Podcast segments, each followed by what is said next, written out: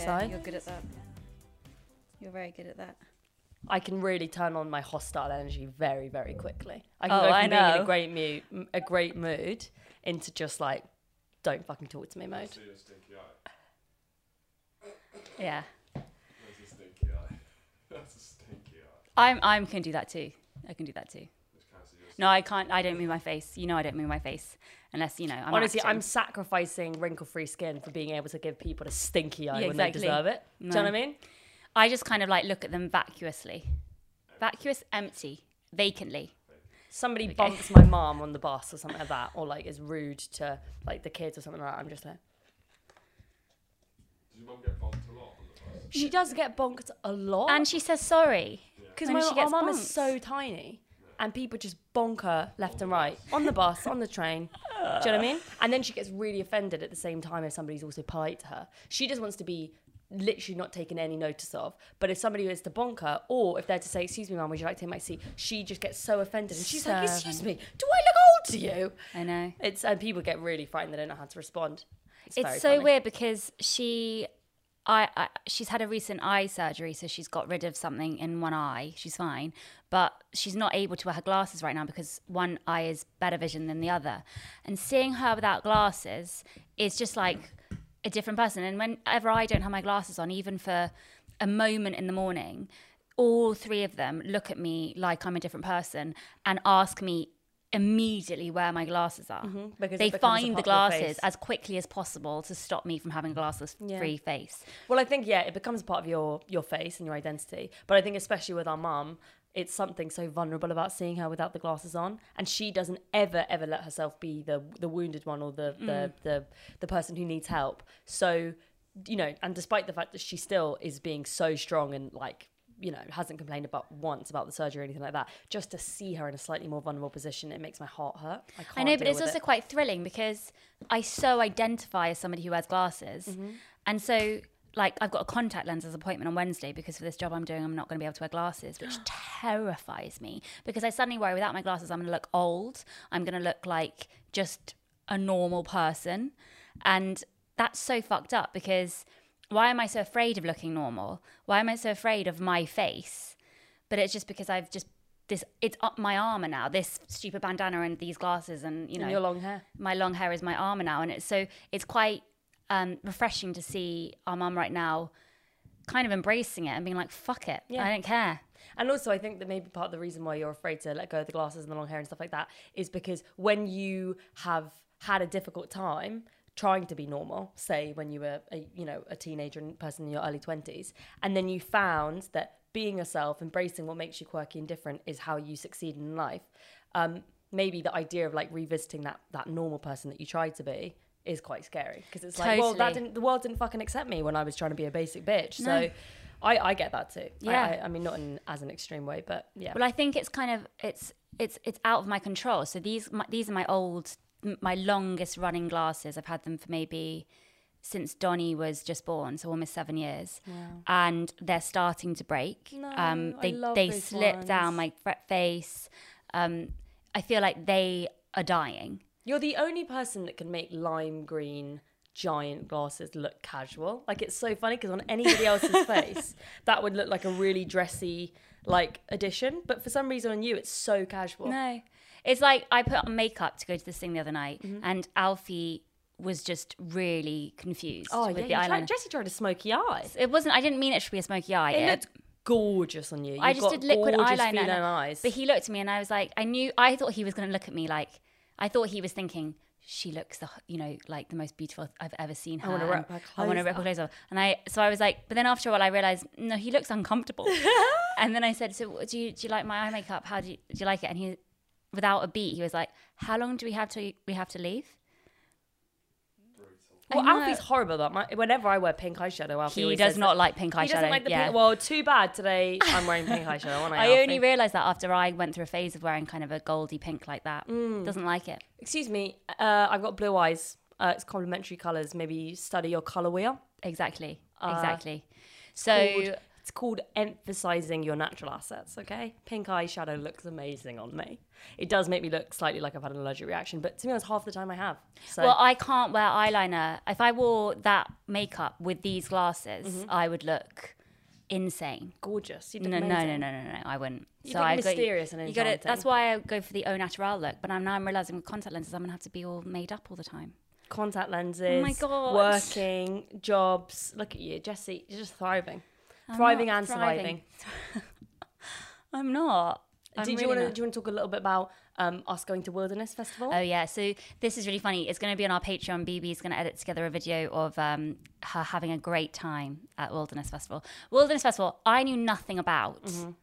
but it turns out after doing it, you do get quite a lot of cool cred for doing Wilderness Festival. It's a cool festival, apparently. Really? Yeah, apparently it's um for bohemian, arty people who want to just go off grid for a couple of days. Yeah, yeah, yeah. It's, it's if you want to pay five hundred pounds to feel like a poor person for the weekend, and do some crafts. and and get the kudos from that. Um, oh, Make a know, oh, wand. Oh, spend seven hundred thousand pounds on this this feather headdress to make you feel like you're you're back in touch with uh, Mother Nature. Um, I mean, it is it's very cool.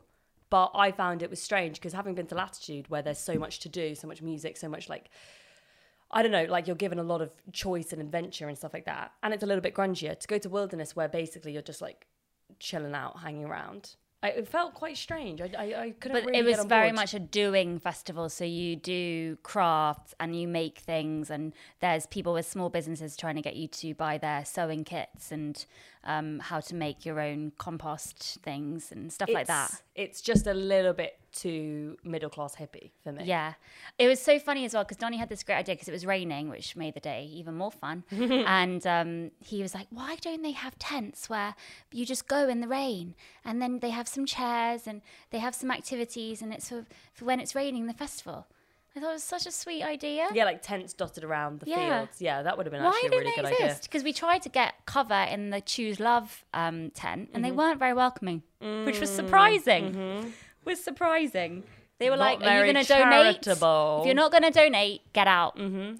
Um, we didn't donate. I do feel bad about that. I sh- we should have donated, Mm. and then we would have got you know the cut the, the rain cover would have been like felt like more more holy. It was it was a difficult day just because of the weather, because of um, the kids. You know, they were obviously quite overwhelmed by everything that was going on, and then they got tired, and then they kind of got a bit bored because we wanted to go on the rides, like the bumper cars, and the spinning. Oh my god! No, no, no. Wait, wait, wait. So uh, before you get into the festival, there's there's rides and stuff. So there was bumper cars, a Ferris, Ferris wheel. wheel. That's not part of Wilderness Festival.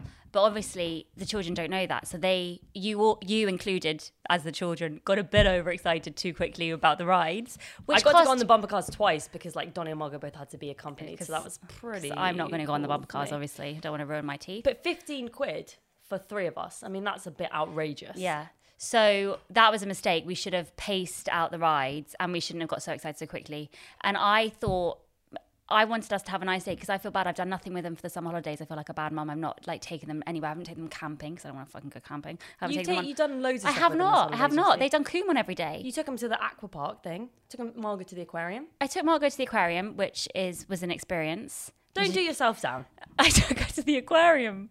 That's all I've done. Also, I took them bowling. We have a little bucket yeah. list. Okay, took them bowling and the aquarium. I know, but we should have done something more big. We're going to Edinburgh Festival, which should be fine. Every day. They do obviously, Kumon 'cause every I'm, day. I'm a working mother. I have to do work. So they sit there and do Kumon while I'm working. I'm sorry. It's just the way it is. I know, but it's I do feel bad. But anyway, so the this festival was meant to be like a day of us having a nice festival, and I invited you because I- I needed help with the kids, and I thought Yeah, that it would be fun for us to do because I thought if we do the podcast eventually at the festival, which I didn't realize I don't do a podcast, um, it would be a good experience for us to know because I think if we had known more about Latitude before doing a podcast there, we might have like done a bit better. So I thought, oh, that'd be good for us Yeah, yeah, yeah. didn't realize it was going to be cold, rainy, and quite an unpleasant experience. Um, please do invite me back. Um, but You did great in your actual interview. and I really fair. so we basically got there too early. Yeah, yeah, yeah, yeah, yeah. It was just, it was a little bit, it was a little bit much the whole day. But having said that, having gone through the difficulty of, you know, the kids and the rides being really, really expensive and whatever, whatever, whatever, then seeing you sit down and them instantly uh, asking you about Dante's Inferno. Yeah, and so I was doing a book, chat. I that was doing it- So funny. I was doing a chat with the editor, I mean the the creator and editor of um, the Idler magazine, Tom, who's lovely, and the uh, really nice people and a, and a famous uh, he's like a psychotherapist and Philosopher. philosopher um, and and me I, it felt very bizarre and it was called a chat with a, a drink a drink with idler magazine and me mm-hmm. and it was in the round which made it so awkward because most of my time i was speaking with my people just watching my back so i was like concerned about how And you were sitting on like a little hay bale. Or I should have like sat on a chair. I was sitting on a like a crate thing. It was quite an intense chat, and very quickly it was. You know, I was being asked about Dante's Inferno. and linking that to your book and just seeing your eyes as you kind of glazed over, like, what the fuck am I supposed to say to that? That was really funny. But it was a really interesting chat. But it felt very strange to be asked these questions, kind of making my book a more intellectual thing than it is. Yeah, but you you weren't pretentious about it. You instantly said, and I really respected the way that you handled it. I don't know what you're talking about. So this is what I know and this is and I think that you came across so well. I think that it was interesting to see people trying to intellectualize your book in a way that I think other authors would have tried to like play up or like go along and you just were being yourself and I just think that it came across really really well. Really really really well. What I think I'm realizing more is that everybody wants to write a book. That's what i that's what i'm realizing. Yeah. Everybody thinks they can write a novel. Especially that drunk to write a girl that kept asking oh my questions at the god. end. She was so sweet. When they got to asking me questions, she asked the first one, like, Do you love writing? do you love it? And I was like, Yes, yes, I do. Then she was, no one else wanted to ask another question. She was on shrooms for sure. she then asked for sure. the final question. She asked the same thing. Yeah. Yeah, yeah. How can I be like you? It was really sweet. Um, Yeah, I yeah. do think half the time was laughing at her Mm-hmm. rather than with her. Um, but yeah, no, I just realized that everybody does want to write a book. So if you have someone who's saying, "Look, I have written a book." And this is how I did it. Mm-hmm. It's quite reassuring because I'm not writing, I'm not coming from a place of, I know loads of stuff, I'm a master at this, um, and I've written, I write in this certain way. I'm saying, I don't know what I'm doing. I just put myself out there and did it. Exactly. The difficult part is actually doing it. Um, Which know, which is the which is the terrifying part. and that's what is refreshing about seeing you talk. It was funny though. I think because like also the day had been quite tiring and and um, overwhelming. You're not used to full time childcare, are you? I, excuse me. Not yes, like I a am. full day. You're not used to a full day. Oh, cut. Get you're not your used to a 9 right a.m. start, BB. You're not used to They that. stay over at my house plenty of the time, and I don't sleep all night, and I wake up early with them. Okay. you're I'm not used, to, full- travel, like like toilet trips. Okay, you're not grateful enough for my. I am to extremely your grateful. But no, the day was overwhelming just because I think I felt uncomfortable with like that environment for some reason. Plus, it was weird having gone from Latitude where it was exciting and where like you know we were doing something there together to then being like. My in this- PA. yeah, being a PA, yeah. I found that slightly strange because I'm a proud bitch. And then to top it all off, watching you do the interview, I think because I've interviewed you so much about the book and stuff Yeah. recently, um, it was weird being in this passive position of having each the kids at my side and watching you talk so you know wonderfully and, and e- eloquently and you know i was so proud of you but in the same breath i felt like strange because when i see you talking about grief and it's happened before when i listened to your radio interview and then i ended up being in a fucking bad mood all day I'm sorry. um, I think it's because like it's it, it puts things in perspective in a way when you're talking about it yourself. Especially because like. I, I forced you to listen to the radio interview. yeah, I think with this it was like hearing you talk about grief. It just I felt like I wanted to like I was like oh no I don't want to listen to this. It was funny. It ma- ma- made me uncomfortable in a way that is so strange because I'm perfectly comfortable when I'm talking about it myself. But hearing you talk about it, it's like it makes it really real. And um, hearing you talk about you know your brother and stuff like that, it just put me in a position of being like an observer to what's actually happened, and that it really, really kind of threw me uh, a little bit. So it was interesting to recognize that within myself. Plus, this random girl that I barely know, you know, who came up to me like halfway through while you were doing a really poignant, serious moment about grief. You were talking about it. Like a girl came up to me being like, "Oh my god, hi, baby, how are you?" And it was just so strange because like, what? I've got two kids by my side. I'm listening to my sister talk about grief. Why would I want to have a chat with you right now? So I did something that I never normally do, and I said, "I can't touch you right now." And she sort of sat there for another 10 minutes, like kept looking over at me, wanting me to chat to her, and eventually went away. But I was proud of myself for actually being mm. rude and telling that girl to go away because it's like, you have, like, fuck off. Yeah. It was just crazy. And you have to do that sometimes. Yeah. So I took I took a note from your book, and I I really really appreciated that moment of like I'm I'm not here to talk to you right now. I'm here to watch my sister and, and watch it with her children. Yeah. And the kids were so proud of you, I and they were just so excited to be there. But um, so yeah, I'm, sorry for being a bad No, no, bitch. no, and I, I a completely appreciate. And that's why I said the kind of clunky thing on stage. I was like, because I could see you getting upset. Because I feel whenever I'm asked about it, I feel like it's wrong for me to answer without another sibling with me or somebody who, because I feel like it's not my thing, it's our thing. We all feel this together. read- Whereas yeah. when I'm asked about directly about my feelings, it's quite strange because even though I've written Sunset, which is about loss of a sibling, it's still not specific. It's not Ben, it's a fictional sibling. I know. And so I have yet to like say my story. I I've, I've said in like interviews and stuff like the fact that it's devastating and I feel ruined and all of this stuff, but it, it still feels incredibly direct for someone to ask me how I'm feeling now. And so the same way for you. So it, I feel like Yeah, when I was asked I was like, no, you should be asking us. You should be asking BB, and BB's right there. So I'm not going to say. And it's like I'm dreading in a good way with your show, which you're going to be writing and you are writing, and you will obviously mention Ben and grief. Like, I'm dreading having to sit there and be the audience and hear you talk about your experience of losing our brother. Because again, it's like, fuck, that means it's fucking real. Yeah. And also, I don't want to feel sorry for you. I'm feeling sorry for myself. And I'm, that's why it's such a shit thing being in a family that's happened to you because I not only feel devastated the entire time and I'm hiding that and, and, and shuffling that down, I'm also devastated for you. I'm devastated for our mum. I'm devastated for our other brothers. I'm devastated for our dad. I'm devastated for us all. So to make that a personal thing, you on stage talking, it's very bizarre to have to watch it. I know, yeah. So I think that yeah, you put it really, really well. That's exactly what I was feeling. It's like it's um it's just weird when one person becomes the spokesperson for it. And it's like it makes complete sense. You've written this beautiful book and that's a way that you have dealt with it and you've turned it into something and I'm proud of you and I couldn't be more proud of you as as couldn't our mum, you know. So I'm you had every right to be there and talking about it. But it is interesting that despite knowing that, I still had a childish part of my brain that was like, "Mm, no, Yeah, no, no, yeah, you yeah. know? And so it's just really interesting to recognize that sort of But also, it's con- in contrast to being around people who are just having fun. Oh my god! Or weekend yeah. and just like getting high. or and- like seeing you talking about this stuff and seeing that it was difficult for you, but you were still managing to put it into words. But then, like, there are all of these fucking hippies around you, like laughing. Like this one guy's like asleep, like right by your feet. it's just like this is so bizarre. But it's also so And- bizarre because then afterwards I had to run in the pouring rain do book signings in the tent. Everyone stayed in the tent. They didn't want to run out in the rain. So I was just sitting there with a guy next to me signing his book about poetry.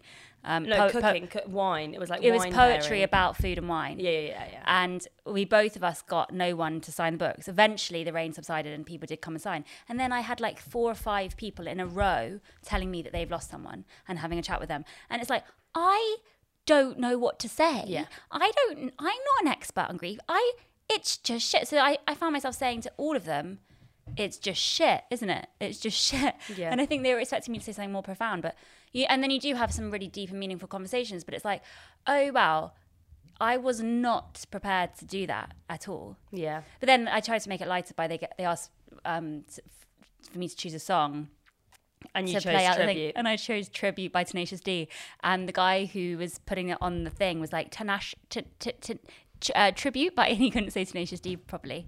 And I played that because it's a memory of Ben and Jamie and us singing that, or like it just being around, mm. Tenacious D being around loads. And turns out that Alfie knows every single word to every single Tenacious D song, and we play it in the bath now to them. And Donnie knows every single word, Margot knows every single word. And Donnie tries to get up on the bench and sing it, and our mum just got so embarrassed and like yanked him down.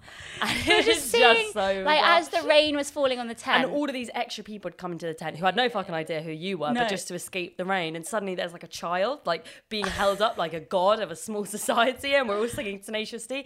It was really weird, but it was really beautiful fun. and it was, fun. like a way of keeping Yeah. kind of ben there as well and that was nice Yeah. it's like it's just bizarre Somebody even commented on the last podcast that we did that we're mentioning Ben a lot more, and she thinks that's a sign of progress, which I thought was like a nice, insightful comment. I think that is too. Yeah, yeah. It becomes easier to talk about him now. it's fucking Um, weird to think that people are psychoanalyzing us Well, I mean, we kind of make ourselves available to it. I mean, we very available Very- We and couldn't be more of a fucking if anybody wants to give mess. us like a nice you know description of our s- psycho profiles is Yeah. that a word Yeah. Psy- s- profiles. Get the loons in now. Get the loons. Yeah, if you want to give us a diagnosis, what am I? Yeah. Um, but what yeah, should we go on? but yeah, you mentioned it. I'm I'm writing a show. yeah. So You're writing a show to be confirmed what you're going to watch call out, it. world. Give give BB some name suggestions. I already have some name suggestions, but to be Yeah, honest, they're all sorry, very sorry. silly. Thanks for taking my work so seriously, Jessie. See how proud she is. See how proud you are. I'm not. You are. You're not. so proud. Yeah, but then Everyone's like, proud. You're proud too. I'm Everyone's proud. I'm proud. I'm so proud. And like me actually deciding to do this is like a sign of me becoming less proud. I think. Totally. You know. Oh my god, yeah. Um, and and I do feel sorry for you in so many ways because you, I think you would have done this sooner if not for me. Well, I think I'm in a difficult. I'm in a, I'm in a wonderful position at the same time as being a slightly strange position where it's like I've been acting and like doing stuff and comedy and whatever for a very long time.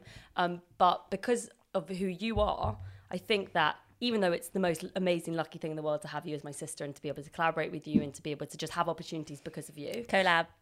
But at the same time, no matter what I do, because you've done every single art form before, I am always going to be like in your footsteps or like sort of doing a sort of a little uh like an Aldi version of Jessie Cave. I know that people see me as like a discount Jessie Cave. I know that they do. Okay. So like it's slightly a difficult position for me to be in because like yes, I'm a very proud bitch and I will accept that about myself. But, you know, I also have to accept how lucky I am to to, to have you in my life and have you as that that guiding influence. Did you find it annoying that in the description for um, the shows, because I didn't word this, they because because BB's doing four previews this year, and she's going to share them with Alfie because Alfie's also doing a show, and um, they wrote acclaimed comedian Alfie Brown splits an hour with one half of the we can't talk about that podcast. No, I didn't mind that at all. I you didn't mind that that? at all. Yeah, yeah, yeah. It's so funny. Yeah, because it's like they're not going to put like oh actress and clearly now uh, she's not doing that well, so she's doing a fucking comedy show. Like, you know? No, No, no. I'm Yeah. actually. This is something I've always, always, always wanted to do. And you're right. I think I would have done it sooner if it wasn't for you and our relationship and stuff like that. But I've never really been brave enough to, um, like. What's great about us performing together is that you always have somebody to kind of shoulder the responsibility with. You have somebody to look at if things aren't going to plan. And then with acting, yeah, you're on your own, but somebody else has written the words for you. I've never had that combo thing of I've written the words myself, plus I'm out here representing myself. It's a really, really scary thing to do. And I've always told myself, well, no, no, no, I'm I'm I'm I'm above that, or like, no, no, I'm not a stand-up or a comedian, you know, like I just do it for fun. I finally got to a point where I realized I've that's something I actually really, really want to do, but I never let myself do it because I'm too afraid. And because I'm mm-hmm. too afraid of embarrassing myself and exposing myself. But also, you have to define yourself. You have to say what you are. yeah, And think about what you're going to be putting out into the world as your product. Exactly. And And- that's terrifying. And when you're not putting yourself out there, you can be anything, right? Like when your Instagram is relatively sparse and people don't know that much about you, you could be anything. You could be mm. really, really successful or not successful. You could be really mysterious or anything like that. When you finally do actually say, yep, this is who I am, there's no more mystery and there's no more like guessing. So I think that's probably where part of the fear comes from, where you don't want to quite define yourself yet. Because what if the thing that you're defined as is shit, you know? exactly. But like all of that aside, I'm very excited. So um, writing has been really, really fun, and like Alfie's obviously very kind to to share a preview with me. It's so no, but it's, it's, you know, well, sorry. I even wrote a joke at the beginning where I'm not going to use, but I was like, "Oh, you come to see, uh, you come to see me and Alfie, so you this is like buying the DVD of Jessie Cave, and we're the we're the bonus extra bits that you definitely didn't buy this for, but you're glad to have here anyway." It's really sweet. Well, obviously, I'm going to be helping you both with your shows. Mm-hmm. Now I'm Alfie's uh, unwanted director. Um, so I'm really excited about it. Yeah. I'm really excited as well, and, and genuinely excited just because I know it will be amazing, and I've wanted you to do it for so long, and I just I think you're so funny. That's I find sweet. you so funny, and people find you so funny. And Yeah, you're what if so I'm fun- like, no, but you might be. You might be. Or, doesn't no, no, no, no, no, no, no. But oh even my if you God. are, it will take ages Of for you to find it, and that's yeah. what you have to do. You have to until you put yourself out there. You can't get better. exactly. And that's what no one really. You're not. No one's going to just start doing something and be good at it. yeah. That would be bizarre. Yeah. You, you'll probably find you start doing it and you're quite good, Mm-hmm. but you're not going to be good. You're not going to be good for a long time. I know. I had to do it for years before I was able to say, okay, I feel like I'm okay at this, Mm-hmm. and I still don't feel like I'm good at it. Well, so also- that's the thing you've just got to be prepared for. It's not. It's, you you are always going to be a work in progress. I know, and it's just funny as well because I've been writing for such a long time, but like I never really realized that until you actually show people you're writing, like you have no real perspective on it. And actually, something my friend Honey said, uh, and she's a screenwriter and stuff like that. She told me years ago, um, like that basically you you just have to show as many people as you can you're writing because it's not until you do that and then you hear people being mean about it or like scrutinizing it or giving you giving you advice like that is the only way to to, to progress well, I've told you that about the first draft thing. I know, yeah, yeah. I just you, I, I just thought that was actually interesting because you and her are quite similar in that Yeah. regard. Where you're you're not proud about that first. No. Bit Well, I've just, you know, I'm trying to get my second book sorted and I've had to show people my writing after thinking, okay, well, I've had a best selling book. You know, it's done well. People like my style of writing. Mm-hmm. Surely I'm okay at this. And realizing, oh, no, I'm going to have to jump through a million hoops before I know what I'm doing next. I'm still going to have to write however many thousand words to prove that I can that I can write even though I've written. yeah. So, and that's that's common. That's Yeah. the same for writers out there. So, it's terrifying because you're at the beginning of a process, but enjoy the fact that this is going to be a long journey. Yeah. And you're going to learn so much and feel really unconfident and then feel euphoric. And there's so many like highs and lows, and that's Yeah. the best thing about it. Yeah, yeah, yeah. And So- also people that like you, like if I think about doing Bookworm with you in 2012, which was my first Edinburgh show, which again you were better than me in. You know, people who liked me, people still like me from that, and I am ashamed. Like if the thought of people coming to see watching that that, footage back, I think now would actually. I can show me. you. I would can show you. into We cardiac should put it on Patreon. Oh my god, we should. it's we should. so embarrassing. Good. Is it Oh any good? Well, I did get. I got really good reviews. Yeah, it was like yeah, my it was, first. it was bizarre. It was kooky as fuck. It couldn't be more Jessie Cave if you tried. It's just- it's I like sh- you should watch it. distilling the purest form of Jessie Cave and injecting it straight into your I veins. look about twelve. Yeah, yeah, BB looks about six. yeah. And it's just It's the most sex sexless thing you will ever see When- in your life. no, not only that, I'm wearing a, like an oversized, extra extra large black long sleeve t-shirt with with Aslan on the front. I'm wearing um giant. You're wearing the um, best skirt eh, ever. No, it was shorts. It was shorts. oh yeah, the floor shorts. I'm wearing a, a teal t-shirt with hot air balloons Oh, yeah, on, hot air balloons. and then um, matching pink shorts that ballooned out, so I look like a sort of Victorian little boy because you had to keep crouching down and going into with a big old lollipop. And I had my did I have a long platin like Katniss? 'cause I was Katniss, yeah. Katniss, yeah. Yeah. Um, Okay, we'll put we'll put a clip up on Patreon. I made in my own bow and arrow for that show. Yeah. Uh, and also, as the audience came in, First one you did. Yeah, it was my, I literally didn't know anything about Edinburgh Festival, wasn't getting any work as an actress, had started doing comedy, wrote an hour, got a venue, just went and did it. Yeah, And um, and that's when we were in the same venue as Alfie, and that's how Jessie. that's and how I Alfie met first Alfie. That's how I met Alfie. And he was doing a show Soul for Sale, And that he's such a good show. he said to me yesterday that that show was the most him he's ever been, really, Really? in comedy. And only when you get better at something and you learn like how to write a joke and you know how to form a show, it's almost like you lose something. You you got to embrace this moment of just deciding who you are and what you're doing because Yeah.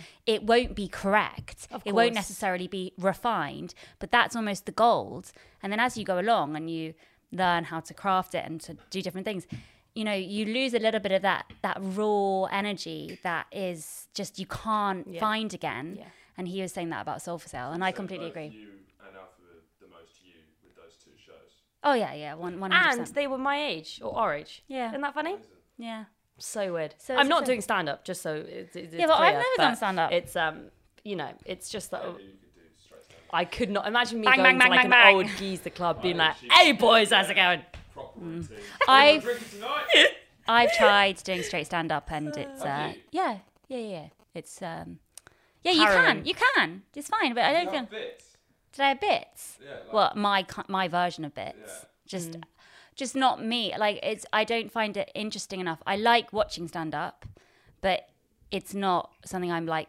I, I want to write more. I want it to be like not about having a punchline and Yeah, I think more of like a storyline based Story, thing yeah. yeah, that's what I'm trying. yeah. But I do envy stand up comedians. Oh, me too. And I also like the fact that with stand up, you can just all you need is yourself and the microphone, right? And you can just pick up and go wherever. Like that's a real skill, n- not needing like Mm. any baggage, any you. props. Yeah. We should probably talk about next Thursday because this podcast will be out on Thursday when we're doing the live show. So we're really excited. We're going to be doing our first live show, which is kind of it's our podcast but with guests, which will be really cool. And Yeah. we've chosen three like amazing women to do their comedy and then we're going to interview them after and like talk to them about the theme of the night is ambition and inspiration and we're going to be talking to them about kind of who they were inspired by as children and uh, what motivates them, what drives them, where they got their ambition from, because they're all of three, I think, really prolific and ambitious women. and women in comedy who do um, lots of different things with it. Uh, Sara Pascoe, Luisa Omielan, and Jayde Adams. And Jessie and I have both seen them perform at like really kind of important, significant moments in our sort of life and trajectory in Edinburgh and London. And I think it would be really interesting to talk to them about what would they advise their younger self first getting into the industry. Did you know that you were going to end up doing all of these different things with your career? What was something that you would do differently? What would you kind of like tell your younger self? I, I can't who- wait. It's going to be really fun. I would really be intrigued to know if there was one particular person that championed them Yeah. or gave them a little bit of encouragement or said something which gave them enough energy to keep going because I think a lot though all three of them have made it Mm-hmm. or you know um, become super successful. They've all they've always been, you know, like steadily working, successful comedians. But they're but in their thirties, all of them properly made it. Yeah. Like they're all doing really, really fucking well. And I just think it would be so interesting to know how they felt in their twenties. Totally. And what they wish they had known about, you know, what kept them going because so many people drop out. Yeah. So many people get to after years of slogging away, especially in this industry, but it kind of relates to loads of different jobs. Um, they get to a stage where they've they've just grinded themselves away for so long, and then they think, well, fuck it, I'll just do something else, or I'll do something. And also, um, Sara in particular, like she's an absolutely brilliant actress. Like I actually first knew her as an actress. I loved her in 2012. Um, and w1a W no, yeah, I loved her in W1A. Um, and I've seen her in loads of stuff over the years, and then I knew her through stand up and stuff.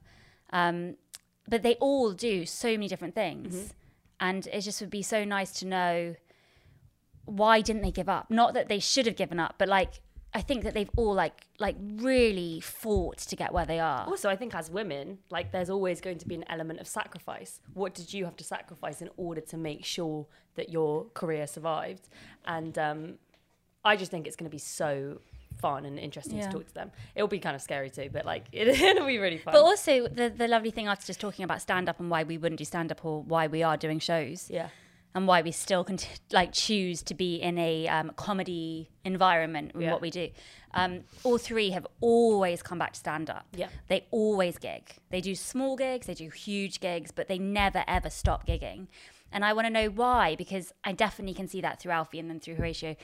Like the love for performing and stand up is addictive. Like they are so they need to gig. Like people, even people like Aisling Bea, you see, she can you know write a five star Guardian, two series of This Way Up, do a Netflix series, like do huge acting jobs, and yet she still wants to go and do stand up to little rooms. I just Yeah. there's something about it that they just can't like they just need. Well, also, I think that it kind of it gives them real integrity because it shows that they're not just doing the stand up so that they can get the benefits of stand up, like getting a TV production deal or development deal or like becoming famous. When people still want to go back to the original thing, it shows that they're doing it for the love of it, and like that's really really cool. Well, I remember Sara Pascoe doing a. I did one of her gigs in a small pub in Camden, and she was just doing the tickets on the door, and she was she had organised the whole thing herself.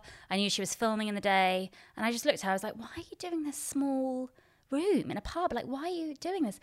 And it was because this is this is work. She's it's not enough for her just to be an actress in something. She also wants to write and do her own thing. And whenever I've seen Sara, which is just uh, like the second I think of her, I just think of her holding a stack of books, and they're not you know little fiction books; they're huge, huge academic books about random stuff that I would never know about, and um, yeah, the, she kind of seems to be on a constant hunt for information Yeah. and knowledge. Yeah. Um, and also she's just always been incredibly supportive of Alfie and his like always gets him on gigs and stuff and just seems to be like a really supportive Mm. woman w- woman of other women and men who are you know she seems to just be a really nice person I'm really excited. I think it'll be good for us. and Luisa do you remember Oh my god, yeah, we saw Luisa at the Free Fringe in um, Edinburgh. 2012 My god, yeah, and I remember she was the first person that I think I really um, connected. Like she was holding the bucket at the end, Mm-hmm. and I knew that like you you had the option to give people money at the end of a Free Fringe. But with her, the way that it's not like she demanded money, but the way that her presence suggested, I have just given you an, a fucking amazing show, as if you're not going to fucking give me money Yeah. right now. Like it was, it was terrifying. It was empowering, and it was like it was amazing because it was it was somebody standing there saying, "I've given you art. I've given you a part of myself, and I'm not going to just let you fuck off and go and get drunk at the festival. You you you at least look at me in the eyes and tell me that you're a coward who's not going to pay me." Mm. and we didn't know anything about so i didn't know anything about free fringe back then and we only went to see it i think because of the title and it was literally opposite where we were living Yeah, But I also my my first memory of her, my first introduction of her, was standing at the top of the stairs at that pub where we were all queuing up to get in, and there was a queue all the way down the block because her show had had the most buzz about it that year. And in fact, I only found out later, but you know, she absolutely should have been nominated. Like it was mm. such a sick. What would Yeah, Beyonce what would do? Beyonce do? Like she should have so been nominated, and she's always just missed it. And I just think it's criminal. But yeah, she was standing at the top of stairs, and she just went, "Any industry, come in now." Such a boss and then these like bitch. little little journalists had to just like potter up the stairs and be like, "Oh, sorry," and she was like, "Yeah, industry, any more industry, industry, cool. get in." Also, all, all of those three, they really represent the antithesis to what we don't like about actors, right? Mm-hmm. And actresses, you know? Because they, where actresses are sort of like coy and, oh, like, oh, what? Oh, you're, you're, look, you're looking at me? You want to take a photo of me for this event that I've spent three hours getting ready for? Those three, they're like, this is my work. This is how much work I put into it. And you're going to appreciate me and you're Yeah. going to watch it for me. I I just feel like there's so little fakeness Yeah, with those three compared to totally. what we despise about the industry that we probably more align ourselves with, which is the acting industry. Yeah. We're so much more comedy. Than that. Totally. Maybe it's because we like don't have a lot of confidence in ourselves. like I think that they just they represent such a refreshing fucking alternative to this pretentious little like fakeness where as an actress you have to be like, oh my god, what you like me? Oh, what a surprise. Comedians are like, yeah, you should fucking like me, and this is why. This is the material that I've written. Yeah, and Jayde adapts to any environment, and she's so herself Oh. in any environment. Jayde is so cool. yeah, and she has. I don't think we'll talk about this with her on Thursday night because it's probably too, too weird to suddenly bring up grief. But Mm. she's she lost her sister. Um, I think like eight or nine years ago. I don't know how long exactly, but I listened to her on the grief cast very soon after Ben died because I was I I like was rifling around for anyone who lost a sibling on the grief cast, and Carrie, who we know, suggested hers. So I listened, and it was just so lovely because I've never listened to one of her one of the grief casts and felt um, a sense of positivity mm. out of them. Like she was talking about her sister in a in a present way, not a done gone way, which I really want to hold on to with Ben.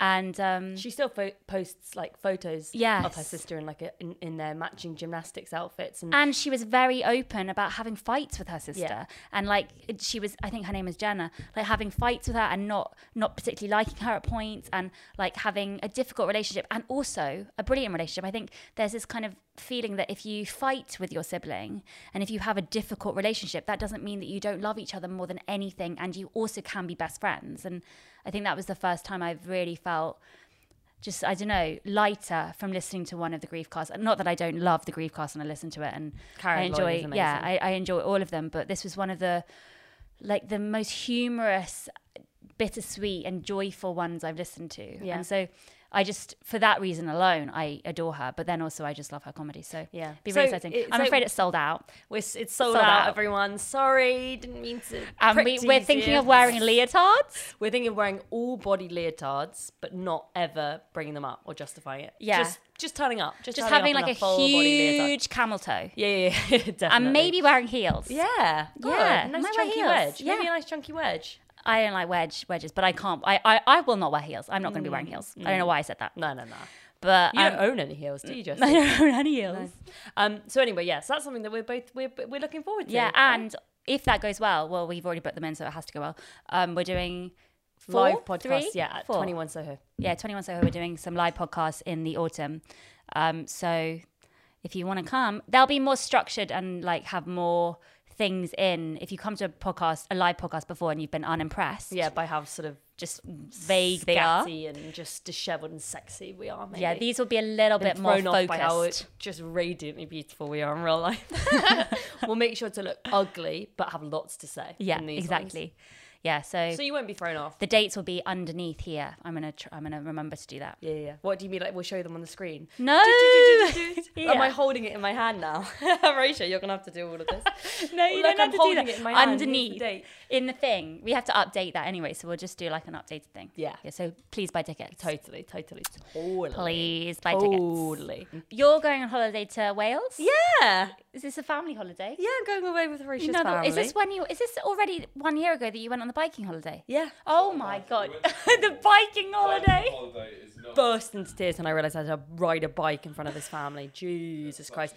But as I said before, it turns out I'm an amazing natural cyclist. So you're I've gonna got have to go on a bike powerhouses again? in these thighs. Yeah. Is there bikes? No, no, no. This is a walking holiday. So I think. if you rented a house or something, yeah, yeah, yeah. In Wales, in remote Wales. that's so nice. Yeah, I know. It's really, really lovely. Well, and his I've- whole I've- family are just a delight. Aw. So I just feel like, honestly, just spoilt for choice. Naughty, That's naughty, so naughty. nice. I have, I have met your, your dad's parents. They're, they're very cool too. You got a fun family. You got, you got a bunch of lovely people in your family. Usually, the family is nice if you've got a nice child. Like, Totally. you you rarely meet a dick with nice parents. Yeah, but the thing is, sometimes like families can just not click. I remember meeting my ex boyfriend's mum, and it just being like, not that she wasn't nice, but that you know when you're just different. Like mm. we just completely didn't. Oh click. yeah, I, well, I spent a spent a family holiday in Edinburgh with one boyfriend and his parents, and I got a shudder meeting them. Oh my god! all shudder. Oh my god! I didn't realize that you met his parents. Yeah, of course I did. I spent a fucking week in in a- in, in the middle of nowhere in Scotland with their family, oh and on that holiday, I realised right. I literally met the parents. Nothing against them, nice people, but they they viscerally hated me. Oh yeah, yeah. But you got some great photos. I remember when you still had Oh, Facebook. yeah, and, yeah, and you yeah. had that one photo of him holding you, but his head was out of the picture because he was quite tall, and his arms are around you, and you're sort of looking into the camera like this. Yeah, no, it was a good. It was. And then you got a little, good. and then you got a photo of you on some rocks by the beach, and you got lovely little calves. Well, the thing is, I find if you like the person, if you don't like the person very much, you get better photos out of them. Really? Yeah, so like with every boyfriend I've had, which I who I- I wasn't that into, I would be less ashamed about being like take a bit, take, take a beautiful photo of me Oh right my now. god, that But if you so like someone and you respect them and you want them to think you're cool, You don't you don't want- really want to say right, take a photo of me right now when I'm. They'll just Yeah, not yeah, like yeah, you as much. Like I've only so just true. got to the stage with Alfie being like, right, you have to take a photo of me now. Take a photo of me now.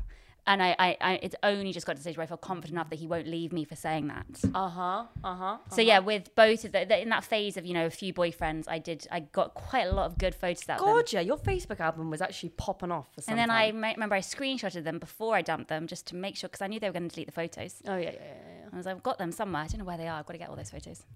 Probably on a digital camera somewhere.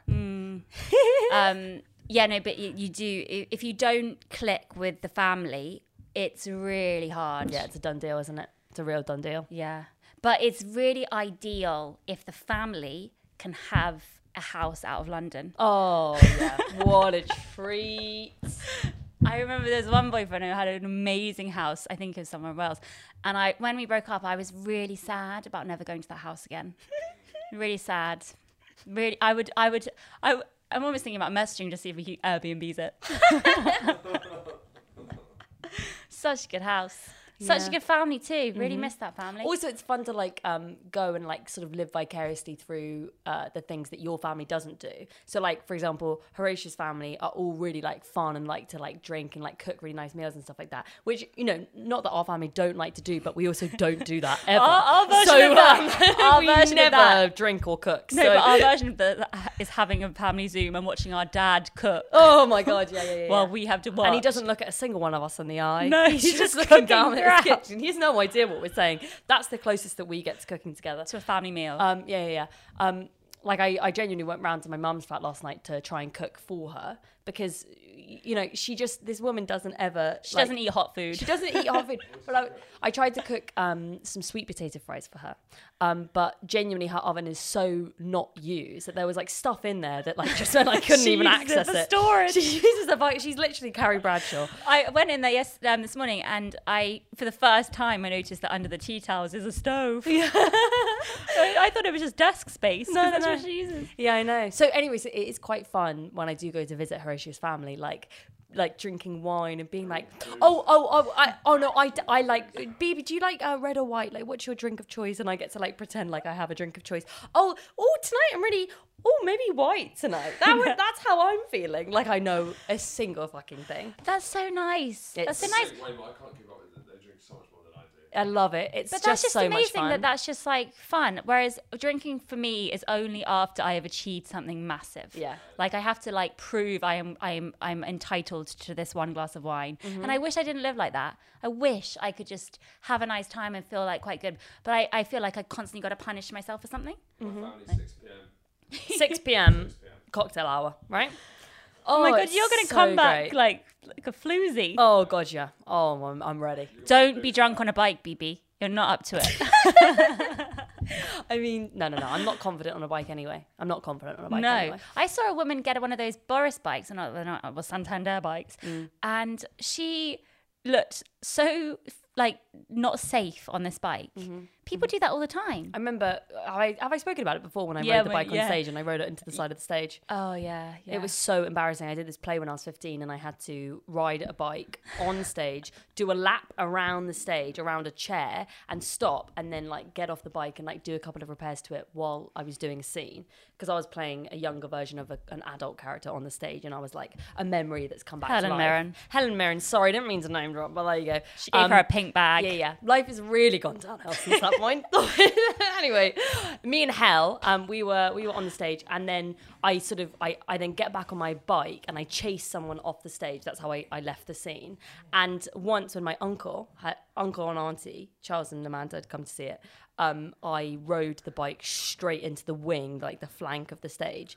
Everyone in the audience of this big West End theatre saw, and it was the most mortifying moment of my life. I genuinely think I like, yeah, that that changed my life forever. Doing Oh, that. talking of plays, I went to see um, a horror play Mhm, with I went to Lily Allen. Lily Allen's debut. So we all know that I have a bit of an obsession with Billie Piper and Lily Allen. Like the Britpop icons of MTV when it Yeah. was still a thing in the UK. and I wish it wasn't because of Lily Allen's weight that I'm now obsessed with her, but it is. I'm sorry.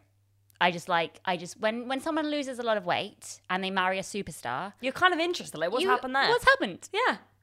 Is it because you lost the weight, or is it because you're sober? No, no, no, no. Or is it She lost because- the weight after they got married. They lost the weight got after, married. like, and she says it's because she's sober. But I think She was I'm skinny sorry. anyway, though. She was skinny anyway, but um, she's probably now addicted to being thin. Mm-hmm. Because you don't just stop drinking and suddenly get thin. To be that thin, it's a, it's Maintenance. a you have to eat very very little every Mm-hmm, day. So I was just intrigued. So I was like thinking, how thin is she going to look from row Q? And she looked fucking thin. She looked fucking thin. She was quite good. She was very. She got she got amazing reviews, and it was Mm-hmm. Quite interesting to be there on press night and to see and to get the vibe in the room from the press, and then to see What they actually said. what they actually said and how what I actually thought. did, um, it, did it measure up, or was it slightly different? Well, that's the thing. It's all hype. I think it's all hype. She was definitely good. Like she's the daughter of an actress. Her Hmm. whole family is is in the industry. She if it if she was shit, that would be quite worrying. Yeah. Like she knows she performs for a living. Yeah. Surely she's good. Um, the one thing I just don't understand about theatre is why they insist in these Western theatres of having no mics. Just give them a fucking mic. Yeah. Because they're shouting. They're It's shouting. It's because I think that, or at least from my experience with with with Helen, yeah, Yeah. um, Hells. um, Hells. hell, you know, Do you still have the pink bag? I do still have the pink bag. Okay, of yeah. course you couldn't. Um, Mummy would not get rid of that. Jesus fucking Christ. If she hasn't got rid of our spelling test from year four, do you really think that she's going to get rid of the the gift that Helen Mirren gave me? Anyway, um, she uh, said that like it's about the principle of theatre. Like acting is categorically different when you're doing it in a stage play than it is when you're doing it in a film. And unless the, unless you rehearse with the idea in mind, that there are going to be hundreds of people there that you have to project to. You're not going to be you're going to be acting for a camera that's not there. Like I think the reason why they don't give you mics is because they don't want you to get lazy and to think that your performance can be small. It has to be big. Like you're you're but there then to why perform live. Why put on a play which is a small play? It's about a house and people at a dinner party who are not going to be shouting at each other. Why make and it's also this play in particular. It's a ghost story. It's a very small story about uh, a ghost appearing at two twenty two every morning, and it's it, it's it was almost made to be like TV because it's short scenes. It has a screen to punctuate each scene. It's like you're watching a really good TV show, the first three or four episodes. So I just find it like if you're gonna do a, a show which isn't like theatre theatre, just give them a fucking mic. I mean, that is true. I get your point, but at the same time, you have to remember the fact that it is theatre. And Horatio actually taught me this, and I think that this is really useful information for me writing whatever. If you are writing something in a certain medium, there has to be a reason why it suits that Yeah. medium, you know? Like if you're medium is the message, right? So if you're writing a film, why can this story only be told via the medium of film? Yeah. What makes it visually interesting? That's what they say in the treatment 101 thing from development companies like, what makes this a sitcom? Exactly. And I, in fact, I had an interesting experience recently. This girl I know who I'm um, friends with, but I haven't seen her in a long time. She asked if she could send me uh, this short film that she's writing. She's not written anything before, I don't think. But anyway, she sent it to me. And I think that she wrote it really, really well. But all of it was in the stage directions, not in the dialogue. and I remembered so clearly you telling me and what Horatius told me, it was just so visible on the page if it's all in the stage directions and not in the dialogue, when you actually end up filming the thing, you're not going to get the story because it's all in the stage directions. So that's what Rookie I, mistake. That's what I told her. She hasn't responded to my message, so I think she's slightly offended. But anyway, um, I think that yeah, if if they've chosen to do it in theatre, not giving the mics is honouring the fact that this story has to be told in the medium Yeah. of live performance. And therefore, the reviews saying Lily Allen is spellbinding, even though she was shouting, it's fine because yeah, she was she was honouring the theatre art form, Yeah. and yeah, that wasn't shouting because it was theatre. And maybe they don't give you a mic because you can tell when a voice has been amplified, right? Like mm. part of the thrill of being in theatre is when you hear someone's voice ringing out, it's their actual voice. They're there in person. Whereas with a TV or even when you're watching somebody speak with a microphone, it's a simulation of a voice, right? Like whereas you want to feel the person's actual voice. No, I, I was really impressed, and I I I really wish I didn't like Lily Allen as much as I do because I think she has, after knowing some things about her, you know, I don't know. I just I think that she's made some really bad errors of judgment in the past, and um, she's got away with it. Yeah. She's really managed to get away with like a. She's still working. She's still hugely successful.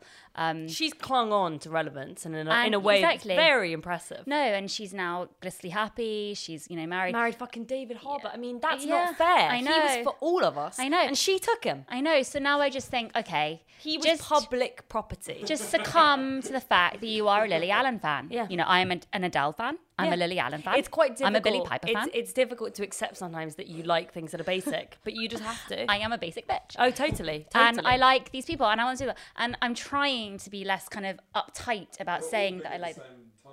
They're They're all big at the same they're all time. 2010.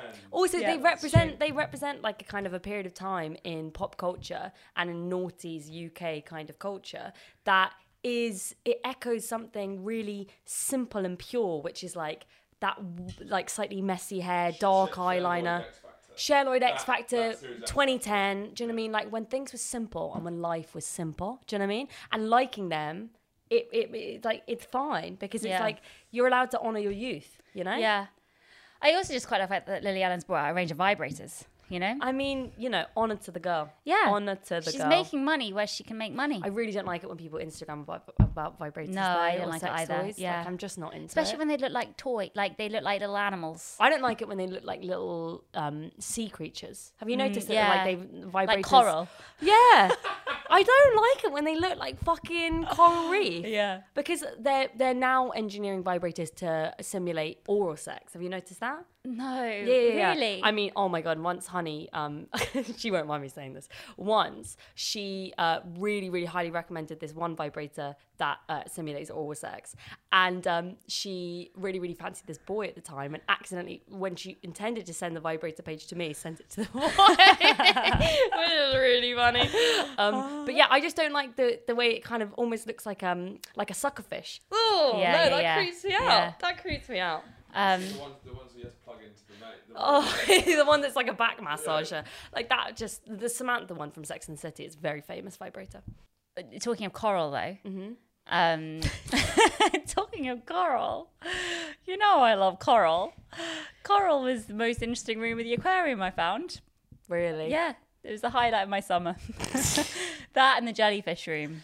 Yeah, and the stingrays, they looked really cool. The too. stingrays were good, but the, the, they put a special light behind the coral Mm-hmm. and the um, the jellyfish, so they looked neon. Did you um because obviously you went to the aquarium, like the very touristy one on like Waterloo. Mm. There is only one, surely. um do you think it was worth it? Do you think that people coming to the UK like is that a good spend of what is it, like fifty quid or something? It's more than 50 quid. It's like a good 70 quid, not including things you'll have to buy on the way out because, you know, she's going to make you buy a seahorse. Um, so was it worth it? W- would you say that, that that's a good was- London a London tourist destination? well, it was, it was, it was probably worth it, yes. When I first got in there, I was quite worried because I thought it was going to be really small. So I took extra time with each thing, thinking, oh my God, I've got to draw this out now because this is 60 quid down the drain. Um, but actually, it turned out to be huge and have loads of levels. The penguins, though, looked so sad. Really? They looked so Isn't it underground? It's When ha- underground. they were in a they- special ice pod, and then they have these these like domes where you can go in and put your head in, so you can be with the penguins. Oh, and they don't must- wash those domes, so I was like, Margot, you're not going in there. Um, and so you can be so right by the penguin. That must be so horrible. invasive. That was the only thing where I was like, I feel really weird for being here. And the penguins, their their fur is it fur? They they were very dry. They they looked like they needed a good bit of moisturizer, a bit of lot- They Epaderm. needed some Diprobase. um, so I, I found that quite depressing. But the rest of it, yeah, if you don't get it, you don't get it. You're not part of the community. yeah. I'm actually wearing Diprobase today. You're Miss bit Diprobase. Yeah, oh, I'm wearing Diprobase's a bit too oily for bit me. too I always greasy. find. yeah, Yeah, is the only one. Uh, I like one that really sinks in. Senchben. Oh, Cetraben's the one. Cetraben's great. Cetraben's the Cetraben. one. It's Yeah. like Hari he's been using Cetraben for a year. Your skin is a hundred times better than it was when I boys first are met stupid. Every boy should use Senchben. If you don't, t- if you don't have a boyfriend, if you want a boy, if you have a boyfriend, make him use Senchben. you. Cetraben, Senchben. it's just the best thing that you can get. Boots, there you go. If anyone wants to advertise, I mean, sponsor our podcast, Could it be Cetraben? Could Honestly, it be Senchben? it's Cetraben, not Centraben. Centraben. It's Cetraben. whatever. It's not Centra. Is it Ben. Centraben? It's Centra Ben. Oh wow. Yeah. Hmm. Anyway, I think that that is time now. Yeah, yeah, yeah, yeah, yeah, yeah. Okay. Um, Fucking hell. That's a long time. Thank you, everyone, so much for listening. And um, hey, you know, you're with us. We're on this journey together. Let's stay strong. Come to our live podcast. Come to our live podcast. There, you can buy the tickets now on 21soho.com. Yep. And subscribe to our Patreon for extra fun bonus content. Patreon.com forward slash K Sisters. We love you. Bye. She's going crazy. Watch her now. Watch her now.